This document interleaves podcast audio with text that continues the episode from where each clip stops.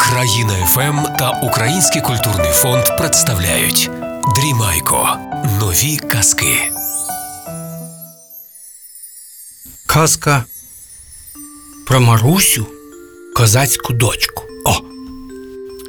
От жив собі один старий козак.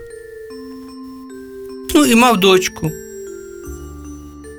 яку звали Маруся. А синів в нього не було. Так він хотів сина, а ну, ну, дочка, ну і дочка добре, і помічниця, і тата доглядає. Але ж козак, козацька душа, козацькі звичаї, то він дочку, як і сина вчив. І вона в нього і шаблею рубатися вміла, а на коні скакав, о, це з такої в тому сідлі виросла. І всі козацькі звичаї. Тут тобі могла і кашу зварити, там я знаю, яку рану полікувати, а з рушниці та з пістоля стріляла так, кажуть, що тако можна комару в око вцілював. Але ж дівчина, а красива ж була, божечки, це підростає, батькові на радість, думає, це вийде заміж, та онуки в мене будуть гарні. Але якраз в той час розпочинається велика війна. І цар там чи хто там, та й військо набирає та посилає, щоб там до, до війська козаків набирали, забирали. А козацьке діло таке, вони мусять, хоч не хоч, а мусиш військову справу справляти. На то ти і козак. То просто селянин гречкосій, то тільки собі сіє в полі. Та й все. А козак, крім того, то ще має він, зате він і козак, що вільний, але мусить йти воювати. Кажуть, вже при шаблю маю право. Маєш шаблю, то мусиш воювати. А як же? Та й прийшли на хутір до батька та й кличуть і його воювати. А куди йому? Він уже старий, він уже не здужає.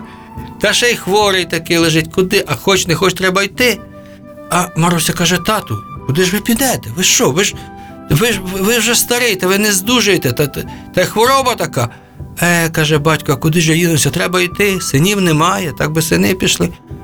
А Маруся їй каже: знаєте, тату? А я за вас піду воювати. Та ти що, каже?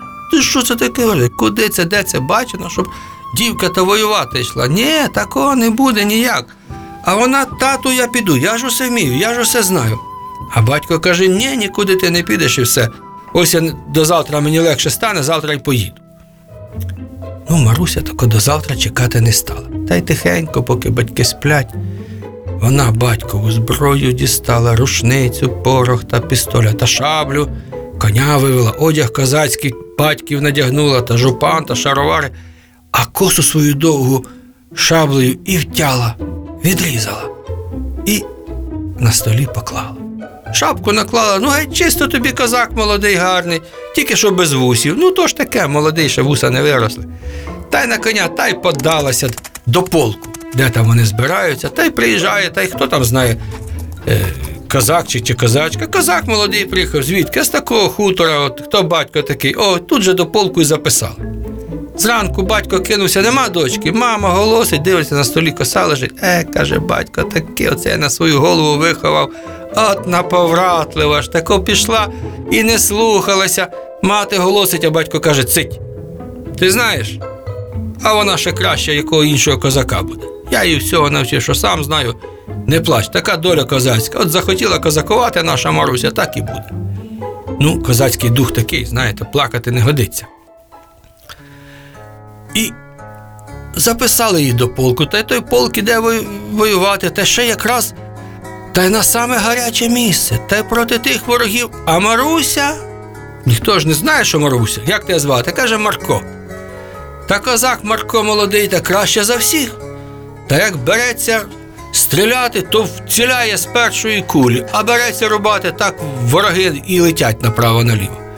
І так гарно воює, та, та краще за всіх, в полку та в сотні, та вже й нагороди має. Не натішиться полковник таким козаком добрим та вихваляє іншим приклад ставить. Коли два там осавула чи сотника, та й дивлюся, один каже: слухай, ну точно це дівчина. Другий каже, ну яка дівчина, козак, диви, що виробляє.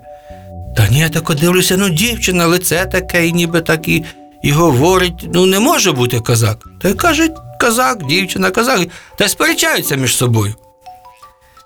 Та вже Так через день ти придивляєшся, ну як? А, а козак Марко геть як з усіма козаками, і кашу їсть. І... Не можуть вони зрозуміти, козак чи дівчина. Коли це один сотник до другого каже: А знаєш що? У мене вдома є такі голуби, що от як я їм скажу, то вони і зроблять. То я накажу їм, щоб оцього козака чи козачку вкрали та й принесли до мене, то я вже побачу. Якщо козак, ну то ти виграв, брате, я тобі там, що ти хочеш, там гроші, заб'ємося з тобою об заклад. А як дівчина, то так вона мені сподобалася, мила, я з нею одружуся. Тільки це думали зробити, а тут уже війна закінчується. Здався ворог та поті- потікав, і всіх козаків додому розпускають. І козака Марка, тобто Марусю теж відпустили. Приїжджає Маруся до батьків, мама тішиться, батько радий, ні шабля, ні куля не зачепила. Все лихо минулося, повернулася Маруся до них жива, здорова, та ще й геройська така, тато радіє, оце каже козака, хотів козака, та й маю собі козака. Та й вже Маруся вдома одяглася, як треба, як дівчина, та й вони вже там тішаться, що дочка вдома, а та й мати виглядає сватів, може, прийдуть же сватати коли. А Маруся так на, цій війні та за домом, за хатою своєю скучила, та каже: тату, знаєте, що от так я оце люблю садочок наш, та коли все цвіте, а якраз все цвіте та вишенька. Та е, поставте мені ліжко, та я в садочку все під, е, під вишенькою та ляжу спати. Буду спати тут. Ну, батько їй ліжко поставив, вона собі там посиділи ввечері та пішла спати. Коли це вночі прилітають ці два голуби. Та й вхопили те ліжко, підняли, та й несуть його, несуть. Понад лісами, понад річками та вже над море винесли. Коли ця Маруся прокидається, що таке? Зірки зверху, зірки знизу, де це вона? Далі догледіла, що це два голуби і ліжко над морем несуть. Куди це мене несете? питає. А голуби співають Жила була в батька дочка Марусенька, бур-ку-ку. Прилетіло до неї два голубочки, бур-ку-ку. Взяли її з ліжечком, бур-ку-ку. Несуть її через море, бур-ку-ку. До молодого чоловіка її, бур-ку-ку. А Маруся каже: Ага, то це мене наказав мій майбутній чоловік украсти. А нема як по-людськи та приїхати, та благословіння в батьків попросити. Та може, я ще й не хочу за нього заміж. Раз так, то я з ним говорити не буду. Зняла з пальця перстень золотий в неї був. Каже, от поки цей перстень не побачу, так до нього і не заговорю. Та й кинула його в море, булькнув той перстень та на саме дно пішов. Прилітають голуби, приносять Марусю до того сотника. А він як глянув, та навколішки моя ти мила кохана. Виходь за мене заміж. А він їй сподобався. Вона ще тоді на війні примітила та так оком наглядала, але ж козак Марко, ніби, то вона їй виду не подавала. А тут же бачить, що дівчина, та вона і згодна заміж, але ж пообіцяла не говорити, та й не говорить. Чоловік і так до неї, так, і вже і, батьки, а вона мовчить. Ну, по... там гарно одягнули, і плаття біле, та вельон біленький, та й ідуть до церкви вінчатися. І там півпінчає їх, а вона мовчить. То вона німа, та ні ж не німа, говорила, та пісні співала, а вона мовчить. Так їх і повінчали. І вона вже з чоловіком живе, вже там скільки місяць чи що, мовчить. Все робить, що треба, і допомагає, і все в них як- у віночку, і, і не сваряться, і добре, тільки вона мовчить.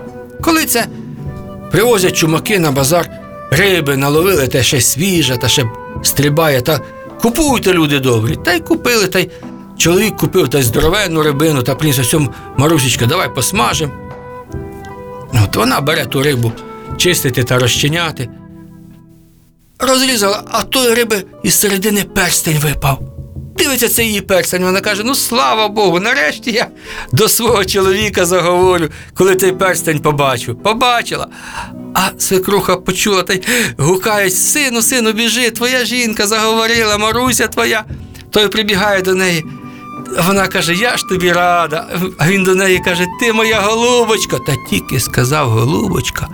Вона раз і на голубку перекинулася, злетіла і каже: знайдеш мене тоді, коли упізнаєш. І в вікно вилетіла. А, Вискочив він, куди, куди? Де ж ту голубку знайдеш? Та він такий зажурений, та вже йому ні їсти, ні пити, нічого не хоче. Я без своєї жінки дорогої жити не можу. Зібрався та й каже: тато, мамо, лишайтеся, піду я свою кохану жінку шукати. Та й шукає по світу, питає, там не бачили, там не чули, там не знають. Так же він довго добирався, та й якось серед ліса хатинка, та там бабуся стара попросився переночувати. Ну, не, не просто так, поміг тій бабусі, водички наносив та щось там, борошенця якого змолов, та поміг їй там пічці натопити. Та й так уже переночував, а ранку збирається. Бабуся каже, сину, куди ж ти йдеш? А він так і так каже, бабуню, шукаю свою жінку. На голубку перекинулась, полетіла, сказала, тоді знайду, як я її впізнаю. А бабця й каже: А ти от ти не очима дивися, бо так ти її не впізнаєш, а ти слухай. Бо вухо обманути не можна. Очі можна відвести, а вухо ні. Послухав він бабцю, та й оце йде, та й вже де жінки сидять і молодиці, та він тако очі заплющить та й слухає. Коли це приходить далеком царстві якомусь, та й корчма, а там якесь свято, та й жінки собі гуляють коло того шинку, та він коли дивиться, бабки старі сидять, та щось шамкотять таке, та й думає, нема тут і моє. Кого не питає, ніхто Марусю його не бачив. Але згадав, що бабця сказала, та сів там під тим шинком, очі заплющив та й слухає. І чує, як одна бабця каже: Ой, каже, якби мій чоловік зараз тут з'явився, я б зараз же ніколи від нього в житті не полетіла, ніколи б голубкою не стала, а любила б його, як оце з-під вінця. Він очі розкрив, каже, це ти моя Марусечка. І зразу із бабки старої, та й знову жінка його стала, кинулась йому на шию. Нарешті, чоловік мій доренький, ти мене знайшов. Та й купив він коні, та й сіли вони, та й додому добралися, та й до батька її поїхали. Тут уже він вибачився, перепросив, благословіння попросив, та й живуть вони щасливо. Вам казочка, а мені бублички в'язочка. З цим лишайтеся здорові.